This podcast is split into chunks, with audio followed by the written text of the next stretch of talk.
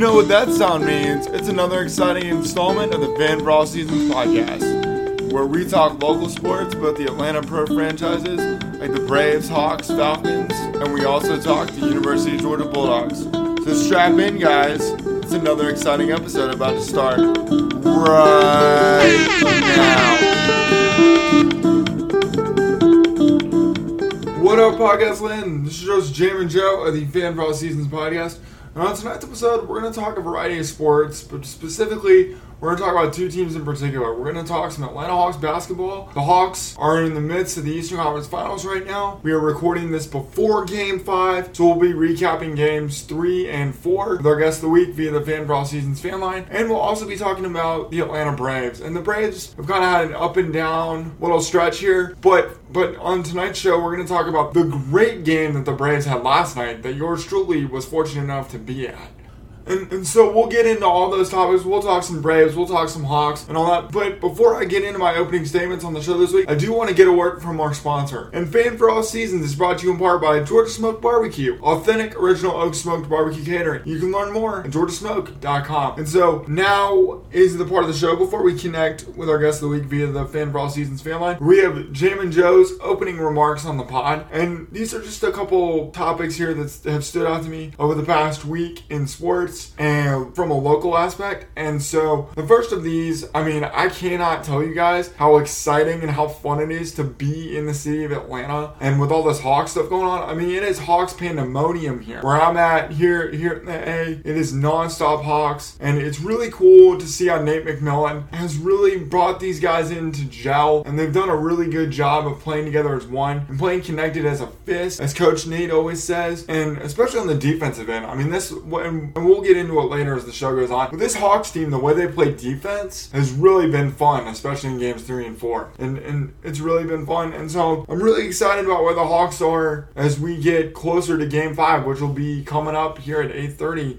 tonight. And so, so I feel really good about where this Hawks team is. I think the Hawks get it done in six. That's my early prediction. But we'll talk some more Hawks as the show goes on. And so a couple Brave notes I want to get to. And so I mentioned at the beginning of the Braves, or so as I mentioned at the beginning of the show, um, I was fortunate enough to be at the Braves game last night, and it was one for the ages. And the Braves ended up scoring 20 runs on 20 hits. Ozzy Albies had a career night. He had five hits, two home runs, seven RBIs. Ha- had a great night from Ozzy. If you if you want my opinion, I think Ozzy Albies is not only your National League starting second baseman in or for the All Star game, but I also think Ozzy Albies has got to be one of the best second basemen in Major League Baseball. Like I think pound for pound, I mean you could make an argument that Ozzy Albies I mean, just the way he hits, the way how clutch he is, I'm really, really excited to see what Ozzy can do down the line for the Braves. Now, as far, now, as far as some other notes from last night, the interesting thing, Ronald Acuna Jr. led off the game for the Braves. He had a solo home run. That is the 23rd leadoff home run of Ronald Acuna Jr.'s wonderful career. That's his 22nd on the season. So Acuna is heating up and doing what Ronald Acuna Jr. does best, which is do the wow or which is to wow and amaze whenever he puts on the spikes. And uh, for the Braves, he also made a fantastic catch in right field, and I was really really excited to see what Ronald could do, not only with the bat but with the glove. I mean, guys, he is just worth the price of admission. He's so special. I can do a whole podcast about how special Ronald Acuna Jr. is. But anyway, I want to get to a lighter note, or not a lighter note, but before I get to that, I do want to get to this other note regarding the Braves. The Braves have an uber talented prospect named Michael Harris. He's the ninth best prospect in the organization. He was the second round pick in 2019 from Stockbridge High School. And the thing about this guy is, is last night he had a seven RBI night for the Rome Braves, and Michael Harris is picking up steam, and more and more people are beginning to learn his name. So I want Fan for All Seasons fans to keep an eye and ear out for young Michael Harris. The kid is 19 years old. Like I said, he's at Rome right now, and he's done a great job for the for the Rome Braves. And next Sunday, he will be a part of the Futures game in Colorado. Next Sunday at three o'clock on MLB Network, where he and Braves outfielder Drew Waters will be playing with each other. And so Brave fans will get a chance to look at the future of the Braves especially from the outfield perspective of Michael Harris and Andrew Waters. The interesting thing about Michael Harris is he profiled as a pitcher originally and was committed to go to Texas Tech, but the Braves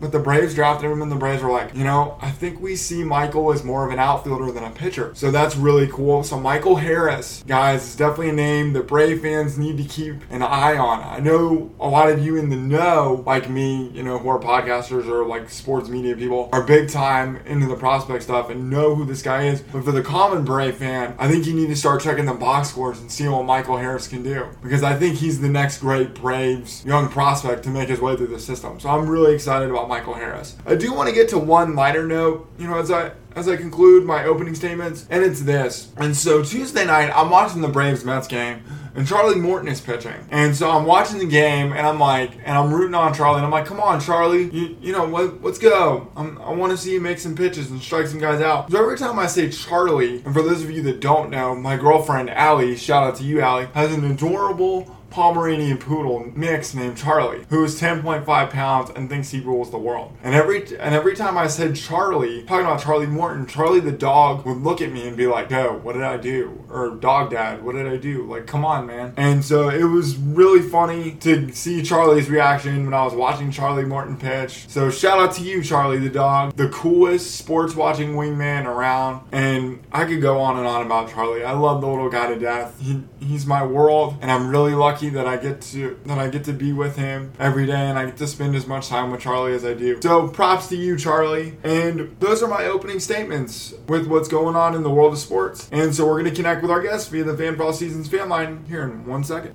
And Fan for Seasons fans, we are back. We are gonna connect via the Fan for All Seasons fan line, where we bring on a guy who's been on this podcast before, and he's arguably a very, a very knowledgeable sports guy. You know, I've talked about this guy before with this whole YouTube scene. I've got him now on the Fan for All Seasons fan line. He is my good friend from college, both Piedmont College and the University of Georgia. The man, the myth, the legend, the one of the best pickup basketball players I know, Mr. Trayvon Johnson. Trayvon, how you doing, my dude? I'm doing great. Uh, so happy to be on once again, talking about something I know we both love, which is sports.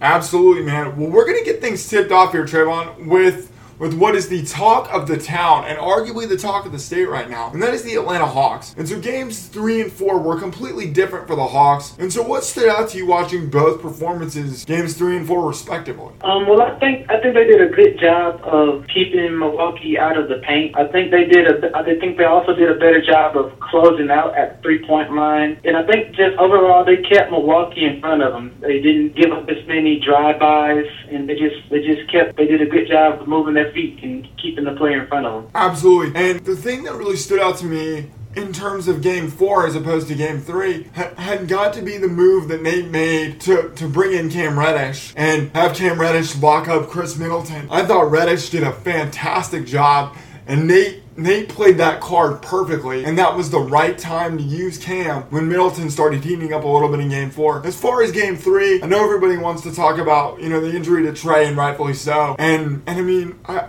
I, I just can't believe that that happened. I mean, of all the freaky sports stuff that you and I have seen, man, I mean, did you ever have thought in your wildest dreams that a referee's foot would be the downfall of, of our bright, shining star, Mr. Trae Young? I mean, can you believe that, dude? Yeah, it's crazy. I, I, I never I never would have thought that that would, that would have been the case, but uh, here we are. We just got to hopefully weather the storm and um, overcome it. Absolutely. I believe we still haven't heard whether Trae's going to play tonight or not. Now, granted, you and I are doing this show before before five. And so I'm optimistic that we could see Trae play tonight. I'm, I'm going to go in and say it. I'm going to go and say it now into the podcast world. I hope we see Trae play tonight. But I also understand if Trae wants to give it one more rest and then be able to play in game six in Atlanta. Because game six, when we get there in Atlanta, I mean, could you imagine the day that we could be having in Atlanta, Trayvon?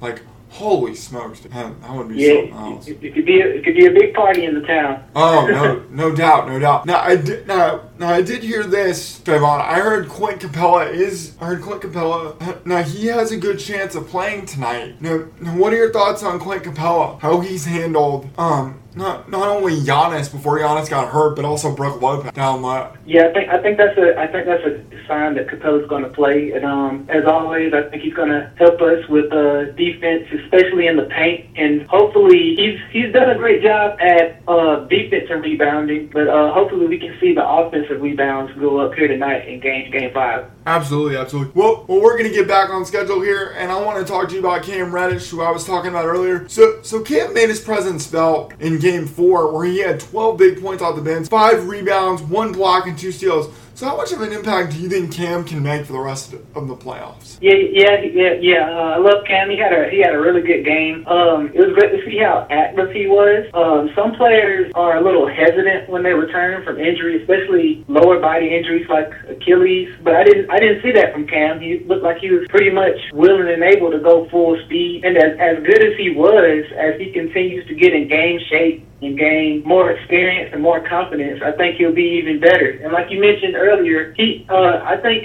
he had overall he had good defense on Khris Middleton, but I think the best thing about his defense on Khris Middleton is that he just looked very uncomfortable and he looked like he was never able to get into a groove. Exactly, exactly. And I'm not only saying this, Trayvon, as the diehard Cam Reddish fan that I am, and it just so happens that I'm rocking Cam Reddish's jersey right now while, while we're recording this, but also I really, I really like, I really like what you've gotten out of Cam so far. And what I mean by that, and I know you just touched on it a second ago, is it is his peskiness and and his just energy. Like, like like Cam is a lightning rod. He's just so long defensively, and he he really is an irritant. And I think he's gonna make Khris Middleton's life a living heck. Um, you know, as this series progresses, I really look for Cam Reddish to get more minutes, and I really think not only Cam Reddish but also Kevin Hurt I mean, the two of them have done such a good job defensively, and I'm just and I'm really proud of where Kevin Huerter has made his leaps and bounds, as well as Cam Reddish. I mean, you can tell that Cam and Kevin um, are in constant communication and have talked about defense and strategy and stuff. And and it, and it looks like to me that Reddish and some of Reddish's defensive prowess has has probably rubbed off on Kevin because Kevin has done such a good job. He really has. So props to those two, Trayvon. Well, my next topic for you here, man. So game four was arguably the most active the Hawks had been defensively. And then on offense, the Hawks showed real improvement in terms of ball movement. And and so what do you expect? And and so what do you expect from the Hawks in Game Five tonight, as far as a mentality standpoint? Do, do you expect them to come out with the same? Defensive intensity, the same ball movement that they had in Game Four? Yes, I do, and I agree. I agree with what you said about um, their activity on defense, and I think that that that activity on defense will lead to easier points on offense. I think Game Four showed us that um, anyone on this team can get us a bucket when we meet one, and I think if they continue that same movement for Game Four, they put up a lot of points tonight. No doubt, man, no doubt. And and the way I look at it, I'm talking about Mr. Steals himself, Bogi Bogdanovic. I think he had three steals the other night. I know Cam had a steal. So that's four steals right there from your back. And good defense leads to good offense. Transition basketball is arguably my favorite basketball to watch, as I know it is yours, Trayvon. I mean, all I have to do is just think about those days at the Piedmont gym where we'd be playing pickup and you'd steal it and go full court and then just tomahawk dunk on all of us. And we're like, there's Trayvon. So, so yeah, I mean, tra- transition defense is key. And I feel really good about where the Hawks are. I, I think they're going to come out with the same, the, the same toughness and tenacity from Nate. I, you know, Trayvon, um, I want to get to something with you really quick. And it was in my opening remarks in my in my opening statement on the show tonight. And the thing that I like about Nate, and I want to get your thoughts on this, Trayvon, when, when Nate talks about being connected as one and being a fist, I when when he said that or when he said that, like, like that just gets me really excited. You know what I mean? Absolutely, it's it's good to see um, how he tries to just keep the team together. And like they're always saying, they all believe in, in the, the city believes in them. The other the other team the other teams believe in them. I always when I'm looking at social media, I always see the Falcons are the top comment the top comment on their post. So this, this team believes in each other, and I know that the fans believe in them as well. And a lot of that is thanks to Coach Nate. Absolutely. Well, I well I want to get well our next topic, Trayvon. We're keeping it with the Hawks team here. Has got to be one John Collins, and he was non-existent in Game Four. He only scored four points. And just how frustrated were you watching Collins the other night and seeing everybody else have a big night, and then Collins literally provides nothing for you, excuse me, offensively, and you end up blowing the Bucks out. Are, are you wor- Are you frustrated? Or are you worried about where John Collins is offensively? Um, I'm not worried about him, but yeah, it is it is frustrated. Um, we need we need more than that from John if we're gonna get, beat the Bucks. And if we're to win a championship, we need John to step up. Um, but I believe I believe he will bounce back, especially tonight with uh, Giannis out. Um, I think his rebounds will no doubt go up, and like I said, with the absence of Giannis, I think that will allow that will allow for separate that will give him the opportunity to thrive offensively. offensively. And I'm going to say it right now. Um, look out for a poster tonight from John Collins. Maybe another T-shirt. Oh, I like that. I like that. I, I I definitely gotta find that shirt um, of him and Embiid. I, I I gotta find that, and I really like how how, how you mentioned with Collins offensively. Um, and and definitely the thing that I want to see is I want to see John Collins establish himself on the block inside. I don't really think Milwaukee has anybody that can match up with him. I know Bobby Portis is physical, but Collins is quicker, and and John Collins has shown a variety of moves in his bag of tricks. Well, I mean, for one, when he's down on the block, the the shot that I loved it the shot that I love for him to take more has got to be that hook shot. When he gets that hook shot rolling, he's really dangerous. And then and then you've got John's ability to expand his game offensively, and and that's got to be like with his mid range J and his three pointer. I, I I just want to see John Collins assert himself. I mean, I mean, I know he's an energy guy and he'll give you and he'll give you energy and stuff, but but we're talking about a guy, you know, Trayvon, at the end of the year and is looking to get paid, and I and I want him to be here. And Trayvon, I don't know if you had a chance to read that article that he wrote in the Players Tribune, but here, but reading that article from Collins before Game Four, I mean, you can just hear, or not hear, but you can just see and read the words of passion coming from him, and I'm like the thing that I love about him is Collins loves it here. He wants to be here. But I want to see John Collins produce. I really do. I, I mean, I'll just go ahead and say it. I, I see John Collins as a max player. He's gonna have to step up. I mean, I mean, without Trae, I mean, depending on tonight, but I'm really looking for for John to step up. You know, assert himself on the block and go to work. Go to work. All right, Trayvon. Well, we're gonna wrap it up here with the Hawks talk, and our last topic is similar. And so, what's your gut feeling on the rest of this series, man? As far as the Hawks and the Bucks, now are you seeing it where the Hawks close out game close out in six in Atlanta, or do you think this game goes seven, my friend? Uh, I think they're in pretty good shape. I think that they showed in Game Four that this is a very very deep team, and anybody on this team can make a play. We need one, and so I'm going to say Hawks.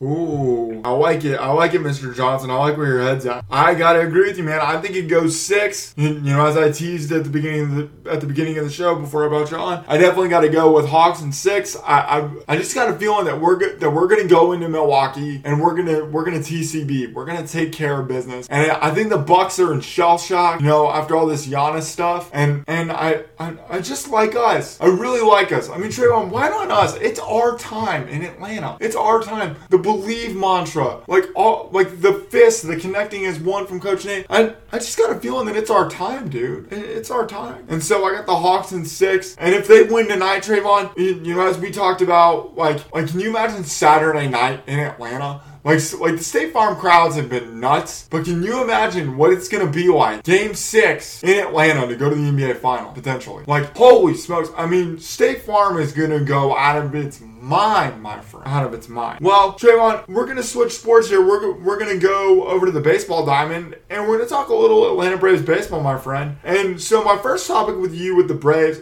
so this is a critical homestand for the Braves with the Mets and the Marlins. And so what have been your thoughts on the first few games with the Mets? Um, for the most part, I think at least from the Braves, I think it's been solid pitching. Even even Morton in um the game Tuesday, I didn't think he was so bad. And uh, Fried last night, he only gave up two runs, and both both came in the both came in the first. So after that, he pretty much um locked locked them down and um didn't allow any more runs. And um, of course, uh, there's an offensive explosion last night as well. No doubt, man, no doubt. Well, definitely how I look at it, I want to piggyback off what you were saying. I thought Charlie Morton pitched his guts out the, the other day on Tuesday. I know there are people that are being critical being like, oh, Snit left him in too long. No, the the reason why you bring Charlie Morton in Morton in here is for big series like this. I know it was June. I know it. Well, wait, it's July.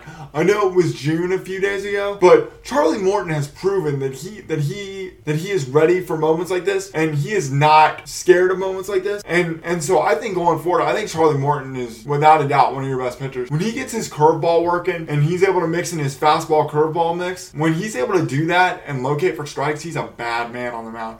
And I thought Fried pitched really well. I was fortunate enough to be in the building last night, and I know Max gave up the two-run homer to Alonso, but Fried settled down. He pitched five innings. I thought he pitched pretty well. Um, I, I definitely think the rotation is starting to come into its own. And Kyle Muller, Trayvon, I don't know if you watched the game Sunday, but Kyle Muller ha- has got some swag about him. Now I've compared him last week on the podcast to a young Jon Lester. I think I think he's kind of got that, that that moxie about him, that that fireball left arm, where he's got arguably the best fastball according to the Braves in the minor league system, and and I and I believe it with Kyle Muller. And so I feel like the rotation started to come into its own. As far as this series with the Marlins, the Marlins are in free fall mode. I mean, I think it was Tuesday the Marlins made the trade where they traded Corey Dickerson and Adam Cimber, the guy who used to pitch for Cleveland, um, to the to the Blue Jays, and so the Marlins are in free fall mode. And so all the Braves have to do is just take care of business. Now I get the Braves are about to face an alien in Jacob DeGrom. We'll get to Jacob DeGrom in a second. But all in all, I think this is a big homestand for the Braves, and and I like how they've handled their business so far against the Mets. I like how they've done that so far. And so our next topic, Jalen. So last night, you know, as I mentioned, um, the Braves put up 20 runs, and as I mentioned, I was fortunate enough to be in the building. Now, now watching the game or listening to the game or, or even just looking at the box score last night, you, you know, as a fan, when you look at a box score like that,